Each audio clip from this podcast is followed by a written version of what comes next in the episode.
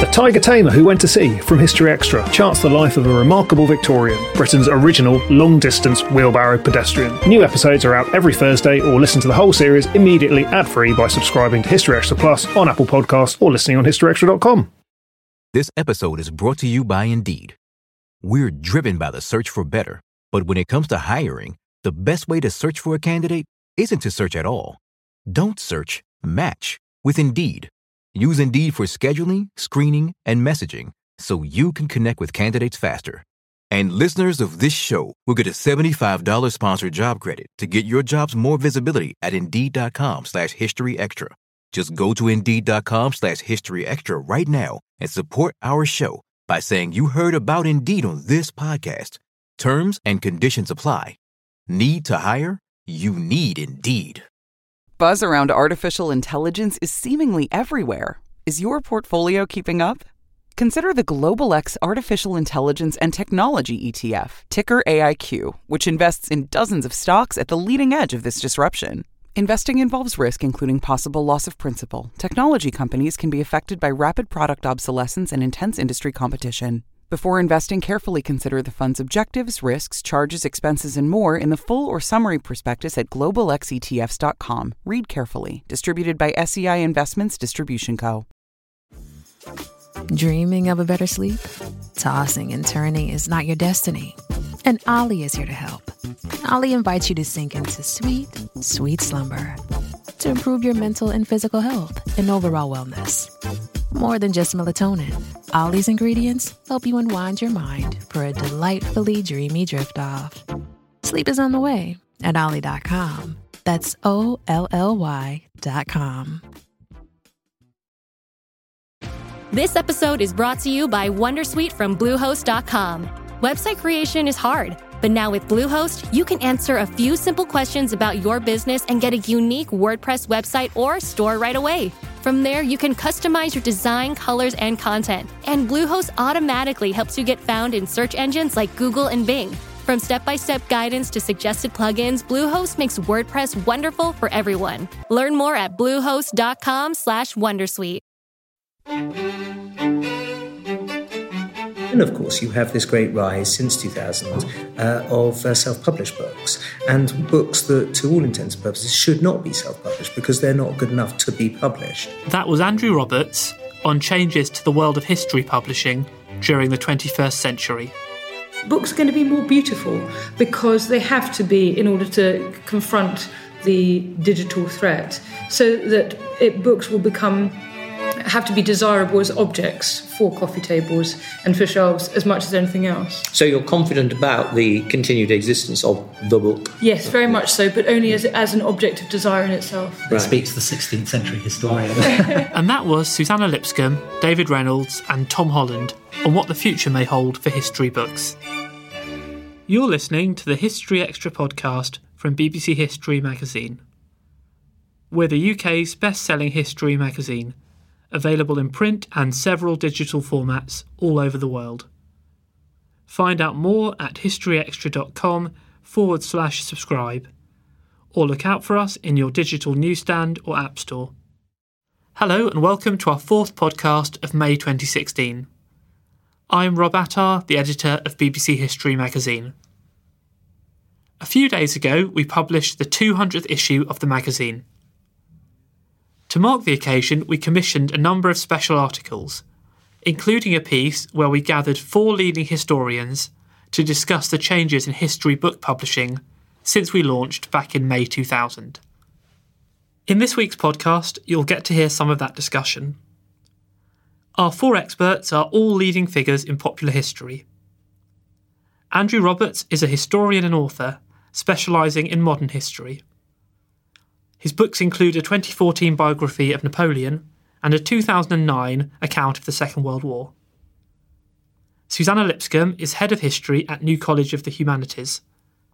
Her main focus is on the sixteenth century, and her most recent book is The King is Dead, The Last Will and Testament of Henry the Eighth.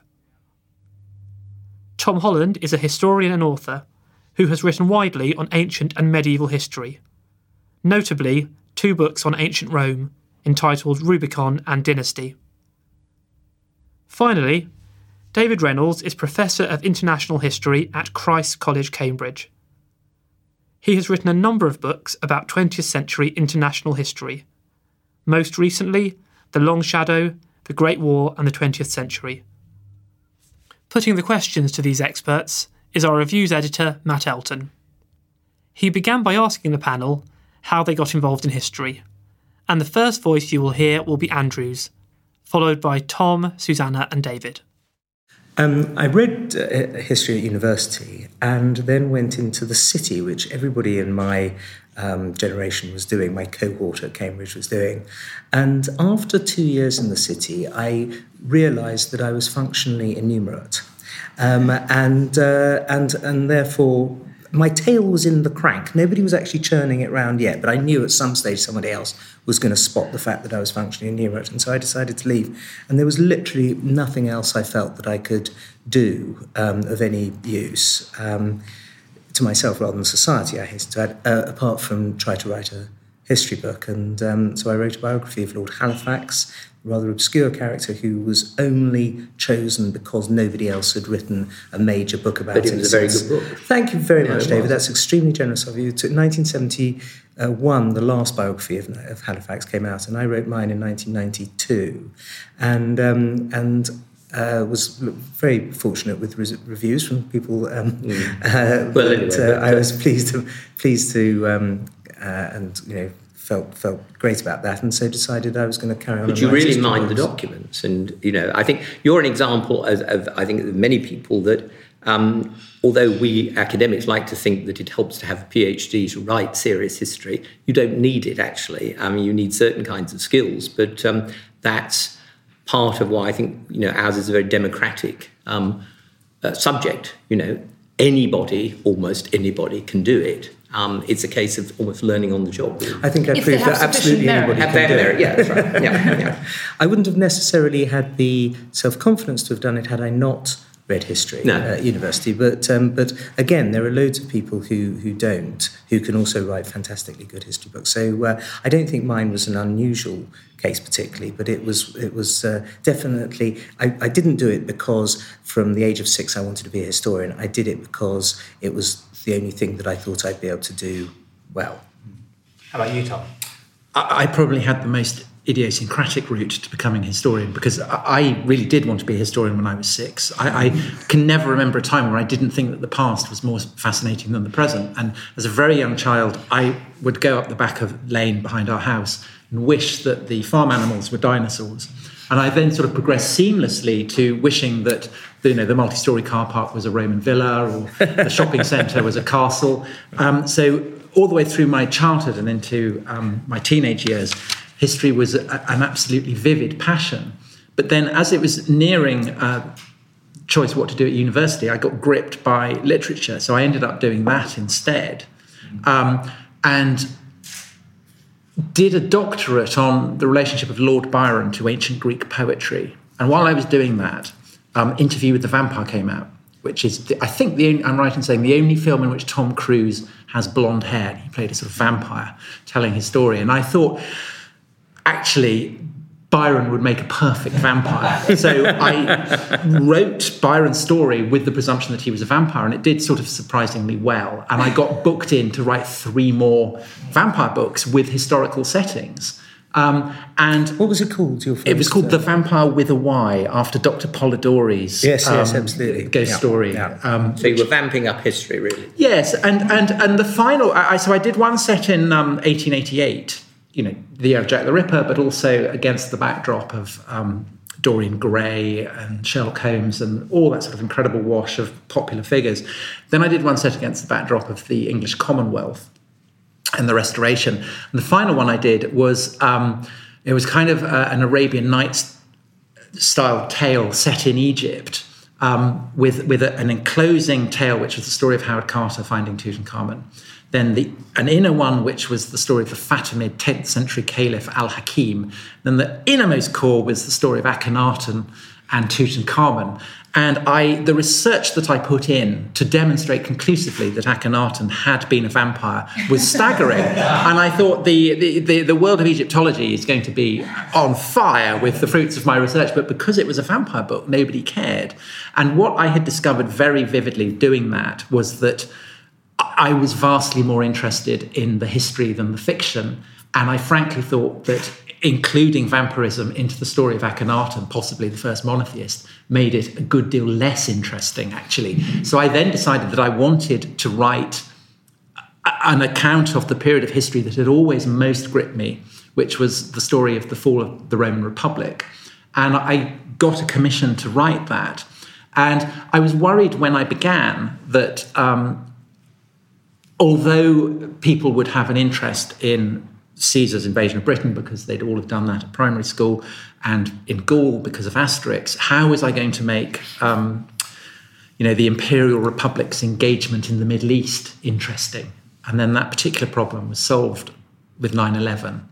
Um, and thanks to um, very sort of generous advance praise from people like Andrew, who will always be in my debt as a result of that, the book did sufficiently well that I then found myself on a whole new course.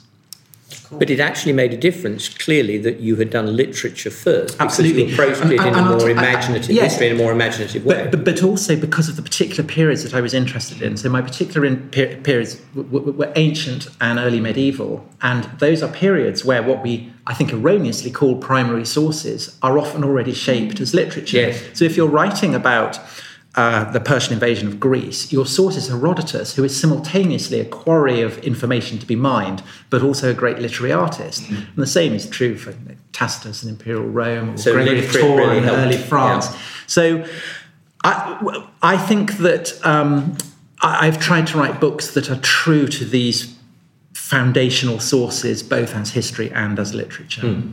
That's lovely. How does that compare to your experience? Well, my story has some similarities, although no vampire uh, fiction in the background. You um, would say that, though, wouldn't you? It wasn't as good as Tom, so I didn't want to advertise that. Um, so I loved history at school, thought it was the obvious thing to do at university, although, interestingly, I think for a lot of historians, the temptation towards literature is always great. Um, it was the obvious thing to do at university. Uh, I didn't have any ambitions, really, to, to do further study in history. Um, I wanted to work in international development. I spent most of my um, years at university going to India whenever possible and learning Hindi and completely focus on a different mm. course.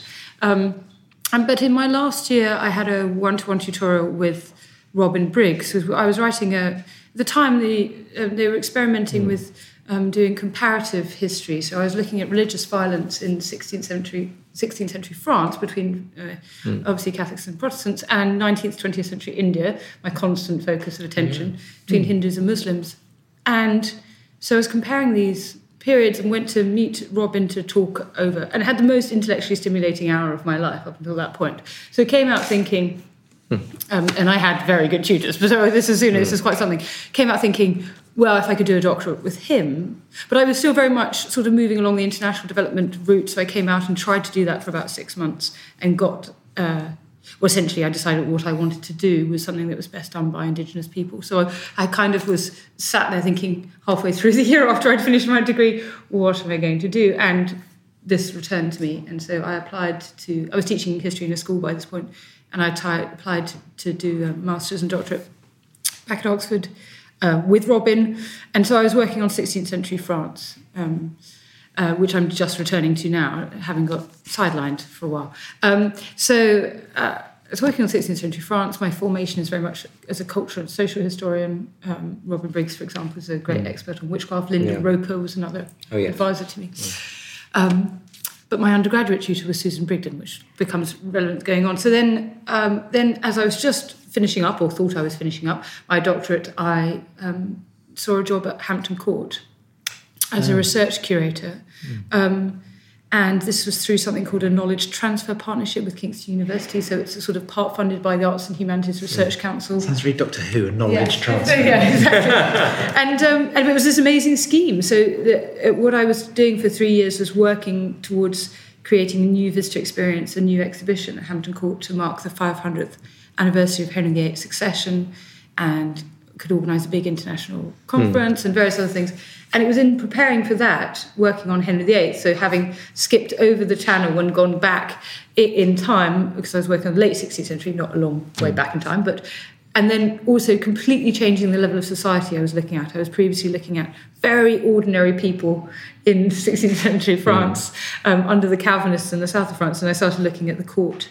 Um, and it, somebody asked me to do, doing all these research documents, pre- preparing for exhibitions, and someone said, oh, what's the ten most important things, events that happened in Henry the eighth's life? And I provided a list and, and then realised that most of them happened in one year. And I thought... well, what would that be like to live through? And so in the end, I ended up writing a book about that year, which was fifteen thirty-six, and thinking that it was pivotal in, in understanding Henry the eighth, and because he'd previously been studied so much thematically that actually this yeah. idea that he had this series of losses and betrayals and disappointments that changed him um, was fundamental. And it's so it, it's quite interesting, because up until that point, to say that he changed was even was kind of controversial in itself, mm. rather than him, or he was always a tyrant from the very beginning. And I don't think, I mean, the evidence suggests that he really wasn't. So um, that was the first, and then, you know, I've done a lot of Henry the eighth related things since. The rest is history, is it? Yeah. How about you, David? Well, I was probably a sixer, like uh, like Tom, in that I've always I've always been interested in history. And um, in fact, one of my earliest memories, my mother came from Lancashire, and uh, she married a southerner, but she loved to come, we lived in Kent, and she loved to come up to London for state occasions. That was her sense of history. And one of my earliest memories is standing just round the corner from uh, from where we are now, on the Mall, uh, when Charles de Gaulle came for his first state visit since he had, in fact, since he had been here during the war in Carlton House Gardens.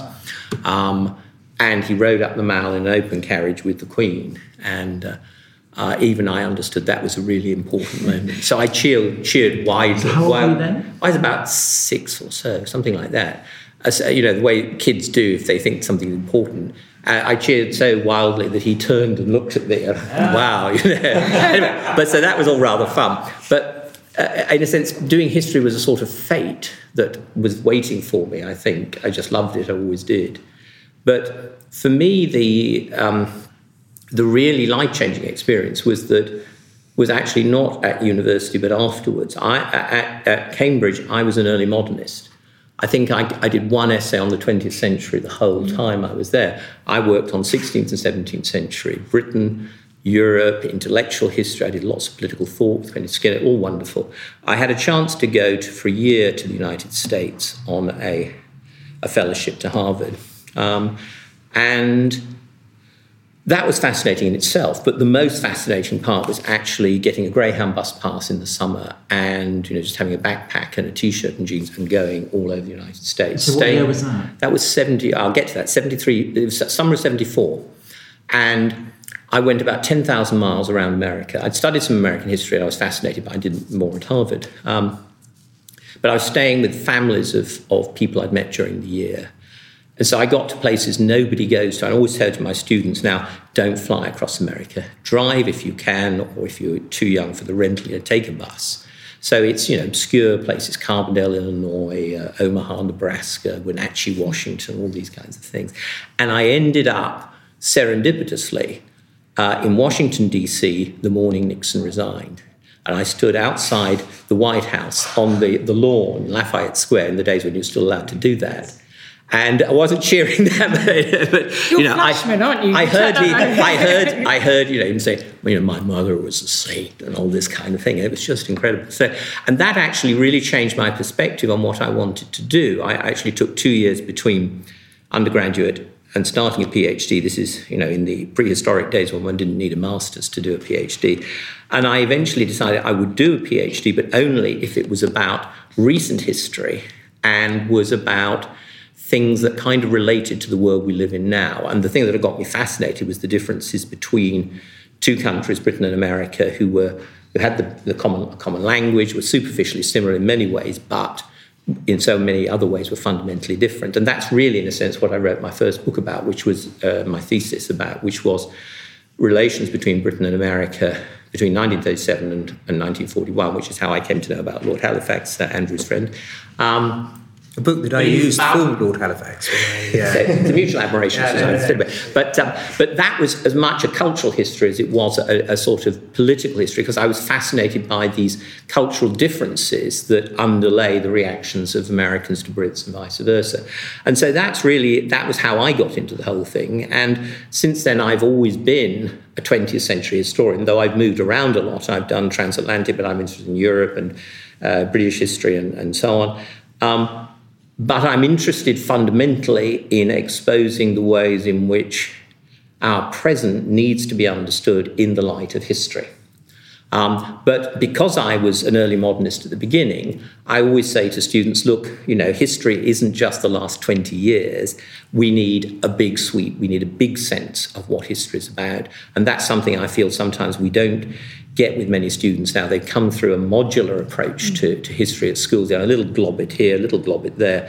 And the idea of thinking, you know, big sweeping picture stuff, the kind of outlines papers that we, we still do in Cambridge, that's kind of missing. And I, I'm sorry about that. I always, I always love talking to um, historians like David who focus on recent history, because that then serves as the reminder that that's what Thucydides yes. was doing, and Polybius, that they believed in ancient times as well. You could only write history about people that you could go and interview mm. within living memory. Yeah. And to transplant yourself back in that far time and imagine that for them it was recent history, that's the key. Yeah. Yes, the past was once present, yes. and that's always and what matters. The future yeah. was unknown. Unknown, yeah. yeah. That's an interesting point you just raised. I mean, do you think there's any challenges that history and history writing faces in twenty sixteen? Uh, particularly that you think are perhaps new trends or things that have been going on for a while? One that, one that I um, have noticed a bit more of, but luckily it hasn't been... Back in two thousand, I'd have thought it would have been a much bigger thing, and it fortunately isn't, uh, is what I call out-of-the-darkness looms history, where the um, the carriage is going along and the writer, so the historian says, and out of the darkness loomed this sort of thing. And you think, OK, now I want to know, how do you know it was dark at that particular time? What um, what was the weather like? If you're going to tell us it was this, I want to know why you believe that. And I don't want maybes, I don't want perhapses, I don't want... too much sort of invented part of, uh, of history. And I rather feared back in two thousand that the way that history was moving was towards a, uh, a lot more sort of imagined docudrama type, uh, type of history, which actually I don't think has happened. Good history books now are still based on, on identifiable um, facts from the past. I have noticed that even in academic works, there is an increasing use of the phrase, it might be argued that. Yes, yes, no, exactly. Which then unleashes all kinds of speculation. Yeah, as soon as anybody uh, reads that. The problem then, is that, uh, of course, the further back in time you go, often... Um, the more dependent on that kind of formulation. Yes, one understands are. that in a history um, of biogra- biography of Cleopatra or so, but one shouldn't be allowed it in a biography of de Gaulle to the same extent, at least, mm. it strikes me. So that's one one thing. Um, th- then there are the other aspects that you'd expect. There is much more women's history. There is much more uh, black history. There is much, you know, it's, it's a much more um, uh, diverse Um, set of, uh, of books that are being published, which is a good thing. However, at the same time, there strikes me as being a... Um, uh, when David was talking about, about large overarching themes, there seems to be less of that. You, you don't... People are, do tend to concentrate on, if they're writing about a, um, a specific subject, they seem to be slightly smaller subjects than they were, I don't know, about... T- in the year two thousand, but in the sort of nineteen eighties and nineties, you would be able to buy a really good book on an entire decade or an entire war or something like that. More and more, it seems to be people um, writing about smaller and smaller themes. You know, there are good things to be said about that, but also bad things. But I think there are challenges to, to writing about big themes, and it's it's sometimes easier to do, or it's more attractive to do a kind of micro-history, uh, either at the top or uh, at the bottom. Um, on the other hand, I think there are still some, some big books coming out. I was thinking earlier on, you mentioned the nineteen eighties, a book that had a lot of impact on me was Paul Kennedy's Rise and Fall of the Great Powers, published in nineteen eighty-seven. Uh, a book that um, uh, you know covers three centuries, although the reviewers mostly were interested in what he said about post-nineteen forty-five, because he was anticipating the decline of the American empire and the rise of the Pacific century. Yeah. except that his Pacific century was the century of Japan. Yeah. China hardly got a look in. So that's a reminder of the dangers of Christopher Thorne. And Russia was going to survive. As, as yes, that's right, Russia. So, I mean, there's a lot of problems. But, but it was big picture stuff. It was really fascinating. And it, the last chapter grew out of what he'd written earlier. But I was thinking, I mean, I read recently Sven Beckett's book on, uh, you know, uh, on cap- uh, uh, The Empire of Cotton, which is a really sweeping account of how cotton develops, cotton production, cotton manufacture, Uh, global in scope, emphasising governments, emphasising social uh, life, institutions, obviously slavery. Um, uh, a book that leaves, you know, huge questions in your mind. Why didn't you cover this? Why didn't you cover that? But actually, that's often what a, a, a, an important book does. It, it it it just raises so many questions, and it pulls people to, encourages people in a way to pull the book apart. Uh, and that's possibly the greatest testimony to a, a book that has real influence, that it's been, you know, almost decimated by critics. I mean, Beckett's hasn't yet. Kennedy's was certainly very controversial. But um, so I think there are there is scope for doing that kind of thing. But one of the problems, certainly in straight academic history now, is the R E F, the Research Excellence Framework, as it's currently branded. I'm sure it will have a new brand name for the next one, um, which means, you know, things have got to be done in six-year chunks. And that is militating against the big project, a project that might take ten years, but is really important.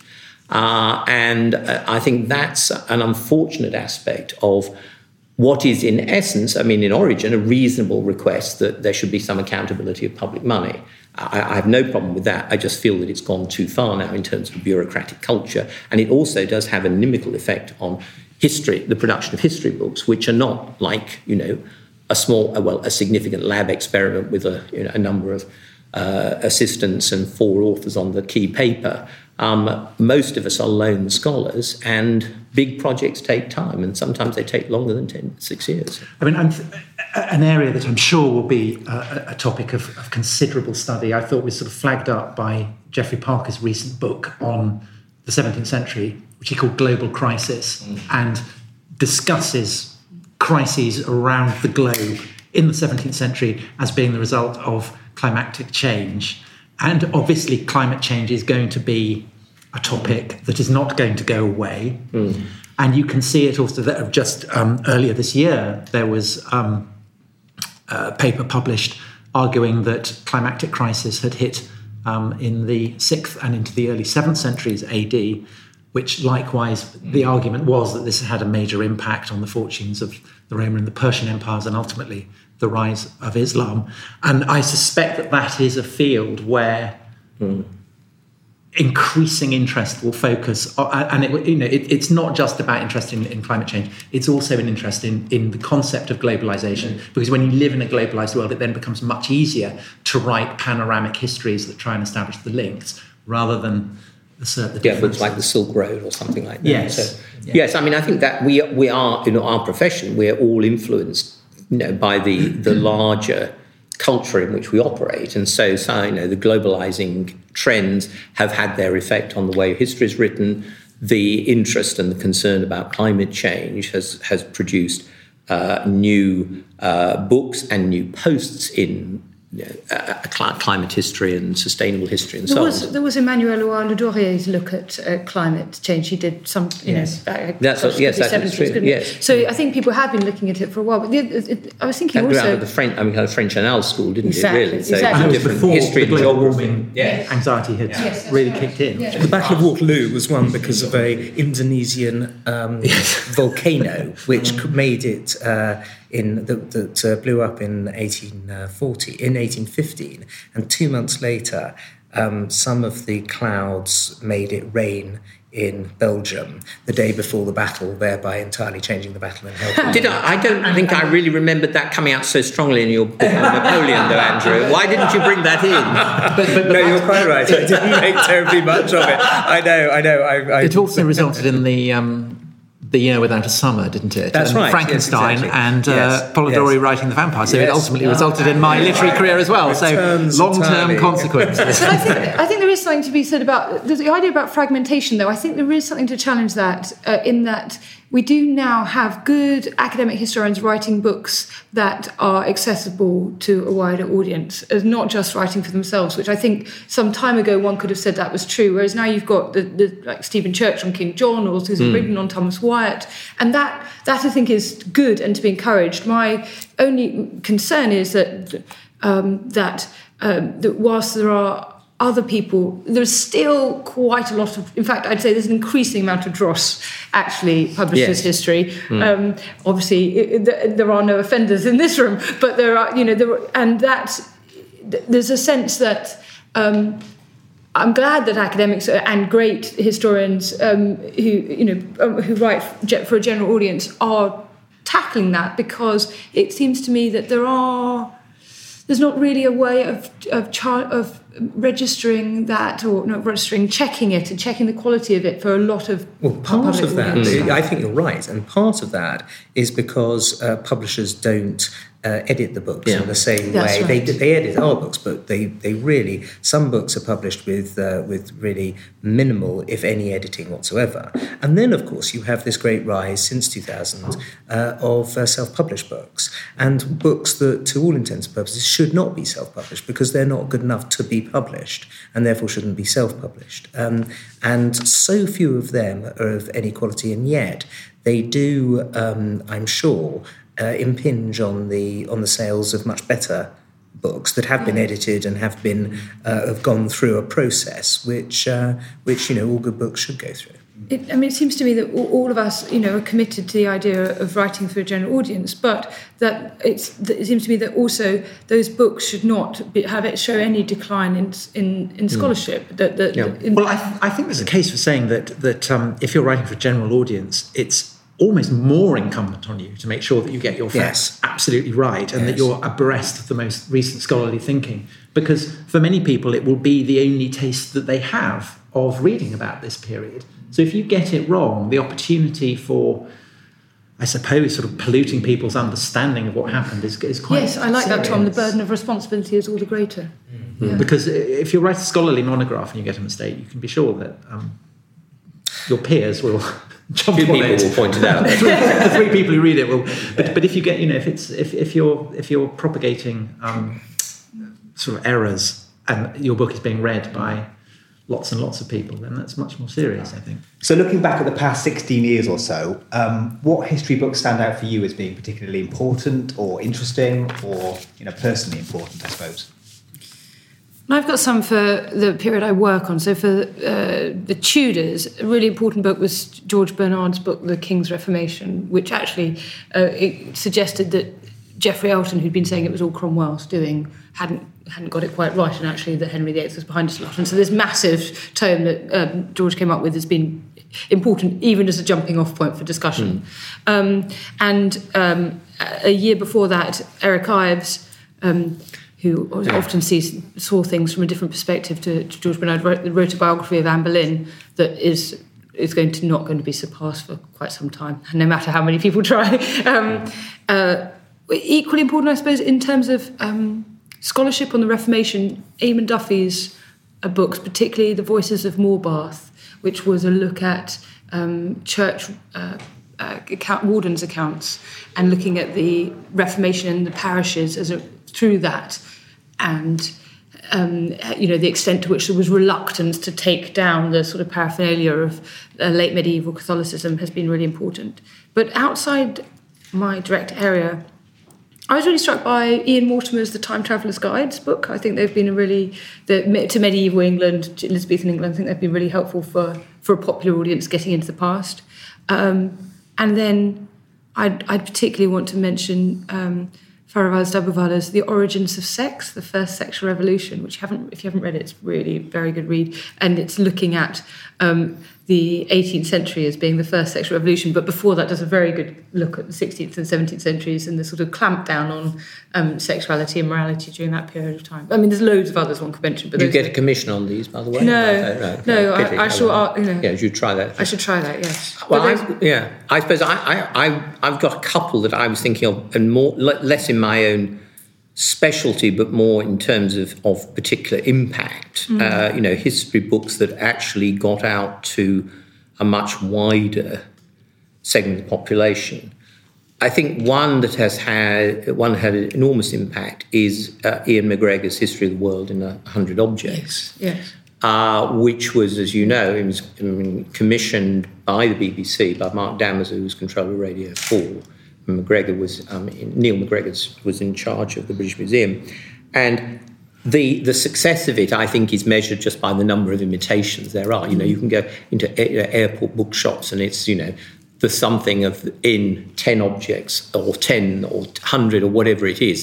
The idea that you can sum everything up in a few vignettes, uh, which in the hands of somebody like McGregor, I think, can be done very well, and in the hands of a rather second-rate emulator can be really crass and, of course, rather dangerous that somehow everything is encapsulated in these small things. But that seems to me to have been really successful and, of course, has... Um, you know, done well as a, a radio series and as a book, and that, I think, has been very important.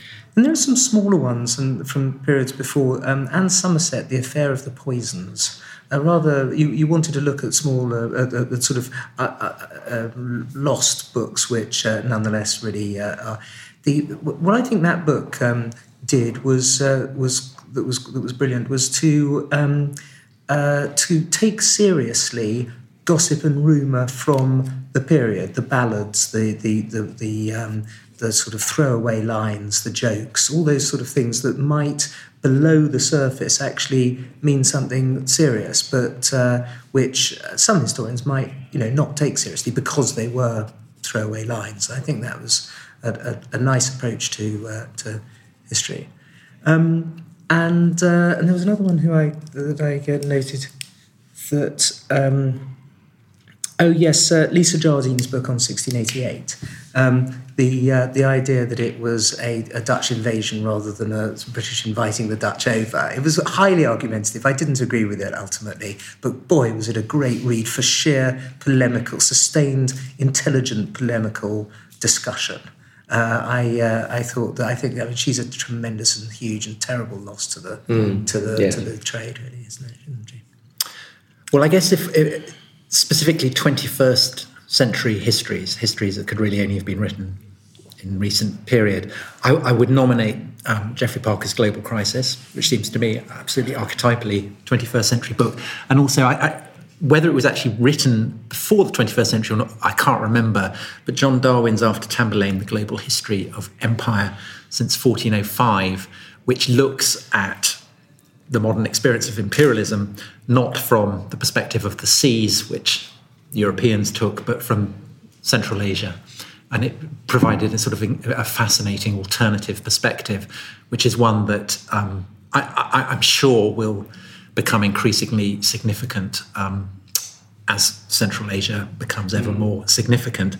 Um, The book I read that most revolutionised my understanding of European history um, was a book called uh, Origins of the European Economy by Michael McCormack, who's a specialist in late antiquity. He'd written about the um, the mutation of the Roman triumph in Christian Byzantium. But this book was about how um, Europe, Dark Ages Europe, if we're allowed to call it that, emerged from the economic despond that the collapse of the Roman Empire in the West had left it as a result of the slave trade, the trading in slaves to the much richer Muslim powers of North Africa and Sicily, and how this then provided the flow of gold that enabled Europe in the early to high Middle Ages to take off. And I found it absolutely jaw-dropping. Um, and on the topic of Islam, I think that um, the great historiographical development over the past thirty years, really, but it's really started quickening over the past ten, is the application of methodologies that people would would would not think twice about applied to any other ancient civilization, to the origins of Islam and the emergence of the Caliphate. And in that context, um, a book called Death of a Prophet by Stephen J. Shoemaker seems to me to stand out, came out recently. Uh, Shoemaker is, uh, his background is um, in the study of the Bible, So he's um, absolutely from that school of biblical criticism, and he applies those methodologies to the early stories that are told about Muhammad, um, in almost all of which Muhammad is described as leading the invasion of the Holy Land, whereas according to Muslim tradition, he's dead before that happens, and he teases out what might be going on. Doesn't actually say what he thinks happened, because he doesn't think we can know what happened, but he demonstrates how contingent our understanding of early Islam is, and the chasm that separates the traditions that are told by Muslims and have been for, you know, hundreds of years, um, and what the most contemporary and cutting edge perspectives of contemporary historiography can provide on that. And I think that for all kinds of obvious reasons, it's simultaneously the most sensitive, but mm. also the most thrilling area of historical research of any that I can think but of. But that sounds like it's almost doing now what was done for the uh, origins of Christianity in Absolutely. the middle of the nineteenth century through yes. source criticism yes, and so on. So yes, yes, it is. Um, if we were to come back here in another sixteen years' time, how, how different do you think the field of history books, history publishing would be? Well, I, I, I think that, um, in a way, I'll, I'll answer that question by, by looking backwards, which is that I think that up until nineteen eighty-nine, there was a sense in which history that mattered began with the French Revolution, and that what mattered was the Russian Revolution, the experience of fascism, the division of the world into rival power blocs, and the Cold War had served, in a sense, to put earlier periods of history and their ability to infect the present, if you like, into a deep freeze. And what happened with the end of the Cold War was that all kinds of ancient identities and indeed ancient hatreds began to emerge out of the permafrost. And I think that what you see now, what is it, um, sort of twenty-seven years on, is history coming and emerging from all different kinds of places. So, you know, who would have thought back in nineteen eighty-nine that possibly the most significant period for understanding current geopolitics would be the seventh and eighth centuries in the Middle East, the divisions between Shia and, and, and Sunni. Um, looking at, at Britain, I mean, I it, it's a book that's outside the, the, the purview of, of, of when B B C History be, began being published, but Linda Colley's Britons served to flag up what was going to come, what, you know, what, The, the firestorm of debate about British identity that has indeed engulfed us. And I'm guessing that over the next fifteen years, all kinds of crises will blow up, both within Britain and in the broader world, that have their roots possibly in periods of history that we can't yet know will be generating them. But I think that we will find that there are all kinds of books that, in Barbara Tuchman's phrases, are, are Are distant mirrors. I gave a speech to school this morning, and one of the questions I got asked was, um, if the um, Roads Must Fall campaign goes on to its logical um, conclusion, will we be pulling down statues of Winston Churchill, the racist?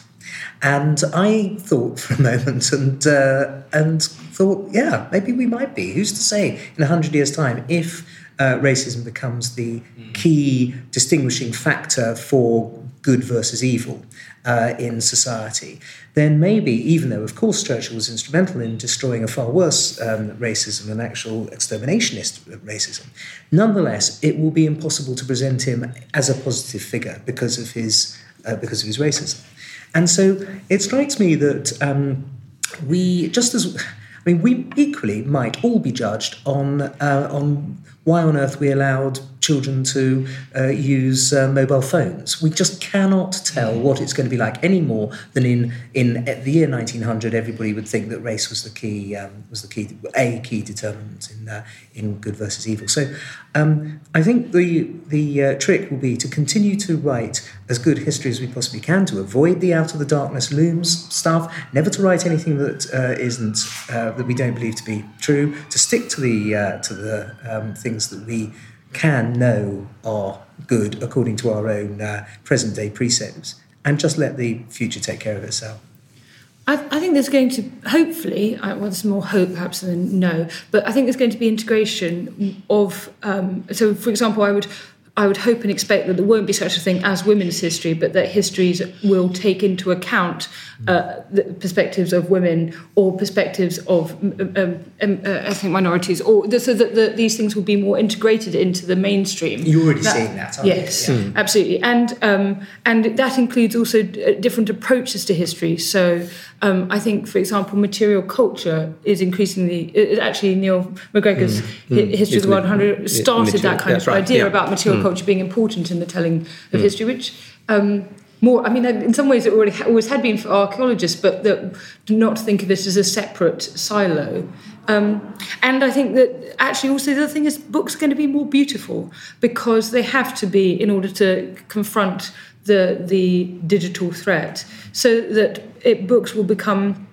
have to be desirable as objects for coffee tables and for shelves as much as anything else. So you're confident about the continued existence of the book? Yes, very much so, but only as as an object of desire in itself. That right. speaks the sixteenth century historian.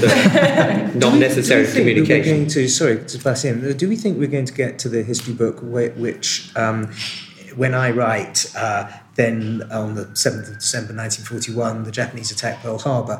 The words Pearl Harbor will have a line under them, and you'll be able to click on or press that and see the bombing of Pearl Harbor. Well, this is what Dan Snowden says a lot about, isn't it? Not, not for a fair while. Right. Not for okay. a fair while. I mean, there are all kinds of Things discussions among publishers to try and do that, but yeah. as yet it's... But in terms of thinking about things like apps, I mean, Dan Snowden makes a, a strong case about the importance of apps as layering the information one could get in a book and footage and um, maps and tables and all the rest of it.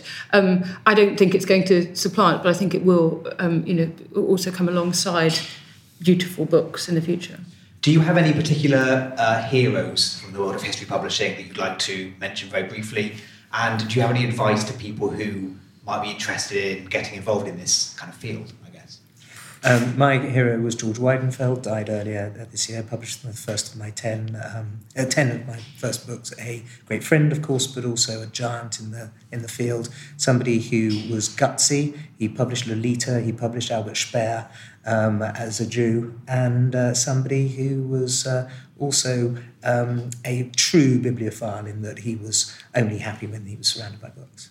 Well, I suppose I should nominate the two writers who, at distinctive moments in my life, influenced me and made me want to write history. The first, I've again already mentioned, is Barbara Tuchman, whose book, A Distant Mirror, about the fourteenth century. Medievalists have all kinds of problems with it, I now know, but I don't care because it, I read it about twenty times, I should think, and it made me think this is what I want to do.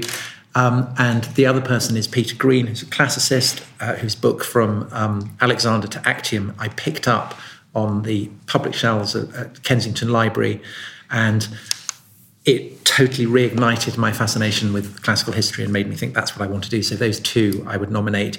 And the advice, obviously, would be write what you're interested about. Don't second-guess the market. Um, my heroes would be uh, Emmanuel Le Roy Ladurie, um, Montaigne. I basically sort of carry around and read all the time. I mean, I think if I could ever write like that, I should be, you know, half as well. I should be I'm tremendously pleased with myself. And so that has really shaped how I approach history, as has Natalie Zeman-Davis's work.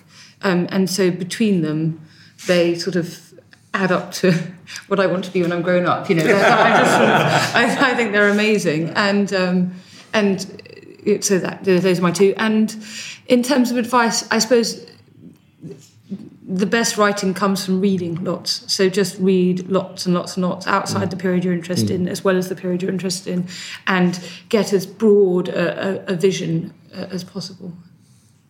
Well, a book that made a huge impact on me at an early stage was uh, by a man called Christopher Thorne, uh, with an E, who was... Allies of a Kind. Allies of a Kind, which was about the Pacific War, seen from the vantage point of as many of the belligerents as possible. So Britain, America, China, Japan, um, French.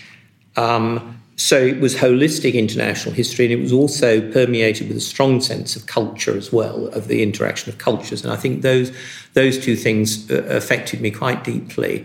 And I would add to that a P S that talking about that a year or so ago at a conference at U C L, University College London, I was struck, uh, to a group of international historians, I was struck by the fact that most of them had never heard of the man. He died in the, uh, you know, before his time, in the, I suppose, nineteen nineties. But it reminded me, underlined for me, the way in which book lists now and the kind of books that students are aware of are very present-centred, not least because, you know, in the digital age, it's really a case of click, click, what do I get, you know? And if it doesn't come up, if it's not digital, you're not interested. And I think that's a serious problem. There are some classics of earlier periods that people could read with, with, with benefit, and certainly his is a book I still think, you know, could be read with profit. Um, Advice, yeah, I mean, I'm I'm lucky. I'm doing a job that is about the only job in the world I could do. I love doing it, uh, and I also, but I also do genuinely enjoy the mix of writing and and teaching, and I've got a lot out of that. I mean, a book like Britannia Overruled, I wrote about British foreign policy, drew directly out of teaching. Um, uh, you know, same with um, One World Divisible.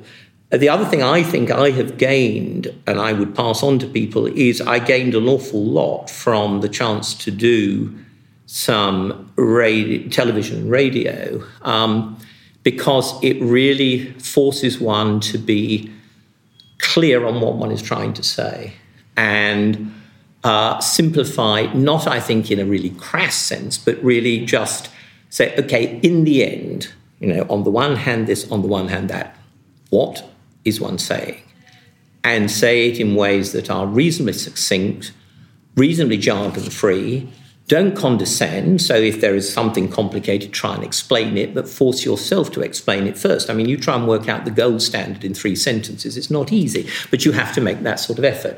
And I think that has been hugely useful to me. And I'm struck with quite a lot, I mean, certainly now talking to younger scholars in particular, encouraging them to get out of the, the sort of, the, if you like, the very academic mindset of how you write history and say, look, this is actually part of our public culture. Talk to people. There's a huge appetite out there. Communicate with them. They want to hear about it if you write it in the right kind of way. And you are not selling yourself short if you do that well. And social media has added to that yeah, as well. Absolutely. I mean, the challenge of explaining the gold standard in one hundred forty characters. Mm, yes, that's true. Yes, yes. Pretty considerable. It was Gore Vidal who said never turn down the opportunity to have sex or appear on television. Both at once. On Channel five. End of discussion. Yes, I think that's it. That was Matt Elton in conversation with Susanna Lipscomb, Tom Holland, David Reynolds and Andrew Roberts. You can read more from this interview in our June issue, which is on sale now. Also in this month's edition, there are articles on Operation Barbarossa, the private lives of the Tudors, Roman Britain, and a medieval civil war, among other things. You can get hold of our June issue now in all good newsagents in the U K and internationally in our many digital formats. Outside the U K, it may still be an earlier edition that's currently in the shops. And three of our panel, David Reynolds, Susanna Lipscomb and Tom Holland, will be among the speakers at this year's History Weekend events, tickets for which are now on sale. The weekends this year will be taking place in Winchester from the seventh to ninth of October, and then York from the eighteenth to twentieth of November. Head to history weekend dot com for full details of the lineup and to purchase tickets. This episode is brought to you by Indeed. We're driven by the search for better, but when it comes to hiring, the best way to search for a candidate isn't to search at all. Don't search, match with Indeed. Use Indeed for scheduling, screening, and messaging so you can connect with candidates faster. And listeners of this show will get a seventy-five dollars sponsored job credit to get your jobs more visibility at Indeed.com slash History Extra. Just go to Indeed.com slash History Extra right now and support our show by saying you heard about Indeed on this podcast. Terms and conditions apply. Need to hire? You need Indeed. Apple Card is the perfect cashback rewards credit card. Earn up to three percent daily cashback on every purchase every day. Then grow it at four point five zero percent annual percentage yield when you open a savings account with Apple Card. Visit apple.co forward slash card calculator to see how much you can earn. Apple Card subject to credit approval. Savings available to Apple Card owners, subject to eligibility. Savings accounts provided by Goldman Sachs Bank U S A, member F D I C. Terms apply. eBay Motors is here for the ride. With over one hundred twenty-two million parts for your number one ride or die, you can make sure your ride stays running smoothly. Brake kits, L E D headlights, bumpers, whatever your baby needs, eBay Motors has it. And with eBay Guaranteed Fit, it's guaranteed to fit your ride the first time, every time. Plus, at these prices, you're burning rubber, not cash. Keep your ride or die alive at ebay motors dot com. Eligible items only. Exclusions apply. Now it's time for the latest history news with our digital editor, Emma Mason. A bone fragment of the murdered Archbishop of Canterbury, Thomas Becket, has gone on display in England as part of a week-long pilgrimage in London and Kent. The bone is thought to be from the elbow of Saint Thomas, who was murdered in Canterbury Cathedral in eleven seventy after falling out with Henry the Second when it became clear that Becket would stand up for the church in its disagreements with the king. It is the first time the bone has been displayed in England since it was taken to Hungary eight hundred years ago. The pilgrimage started earlier this week with a Holy Mass at Westminster Cathedral in London, and the fragment will be reunited with another fragment said to be from Thomas Becket's skull, normally kept at Stonyhurst College in Lancashire. Becket was murdered by four knights at Canterbury Cathedral at dusk on the evening of the twenty-ninth of December, eleven seventy. In other news, archaeologists are exploring the remains of a medieval chapel that, according to legend, was visited by King Arthur. Excavations at Beckerley Chapel, near Glastonbury, Somerset, which was last excavated in nineteen sixty-seven to eight, aim to accurately date the remains of an early Christian chapel. The trenches will then be filled in, and the position of the chapel will be marked on the ground in the field, B B C News reports. King Arthur is said to have seen a vision of Mary Magdalene and the baby Jesus at the chapel. Archaeologist Doctor Richard Brunning from the Southwest Heritage Trust said, "Previous excavations in the nineteen sixties suggested that a Saxon monastery may have been present on the site before it became a chapel. The present research aims to get new scientific data samples to precisely date the monastic cemetery for the first time." Meanwhile, a ten million pounds campaign has been launched to save the Armada portrait of Elizabeth the First, which is to be sold for the first time in more than four hundred years. Once owned by Sir Francis Drake, the image is considered to be one of the most important in English history. For generations, the image has been privately held by the Tyrwhitt Drake family, but it is now up for sale. The Art Fund and Royal Museums Greenwich have launched a fundraising campaign to save the image for the nation. They must raise ten million pounds in the next two months to secure the portrait. If the money is not raised, the portrait will be offered for sale worldwide and may end up hidden in another private collection, according to the Telegraph report. The Art Fund has already pledged one million pounds towards the total, while Royal Museums Greenwich has offered four hundred thousand pounds, its entire annual acquisitions budget. The image, which commemorates the failed invasion of England by the Spanish Armada in the summer of fifteen eighty-eight, is one of three Armada portraits. It is considered the most significant of the three due to its direct link with sea captain Sir Francis Drake. One of the regular sections within the magazine is our First World War, which charts the progress of that conflict one hundred years ago through the words of those who lived and fought through it. We've also been including accompanying audio clips within the podcast, and this month we've come to May nineteen sixteen. And here, speaking to the Imperial War Museum, is William Holbrook describing a sad incident of desertion. He had an Arctic over desertion, but his name was Roberts, and he's a fellow I knew very, very well in London. They're all Londoners in the future, most of them.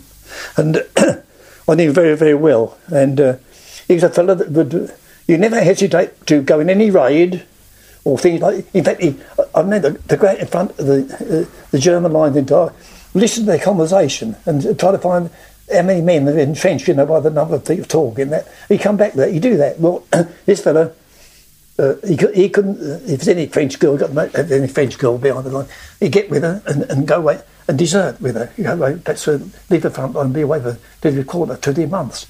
And he'd call it what has happened three different times, Roberts.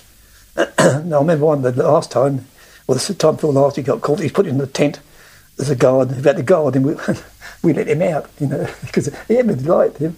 And he was, he was some month, he got caught again in the south of France. Well, when did he get caught? He was tried court-martial and sentenced to death, Roberts was.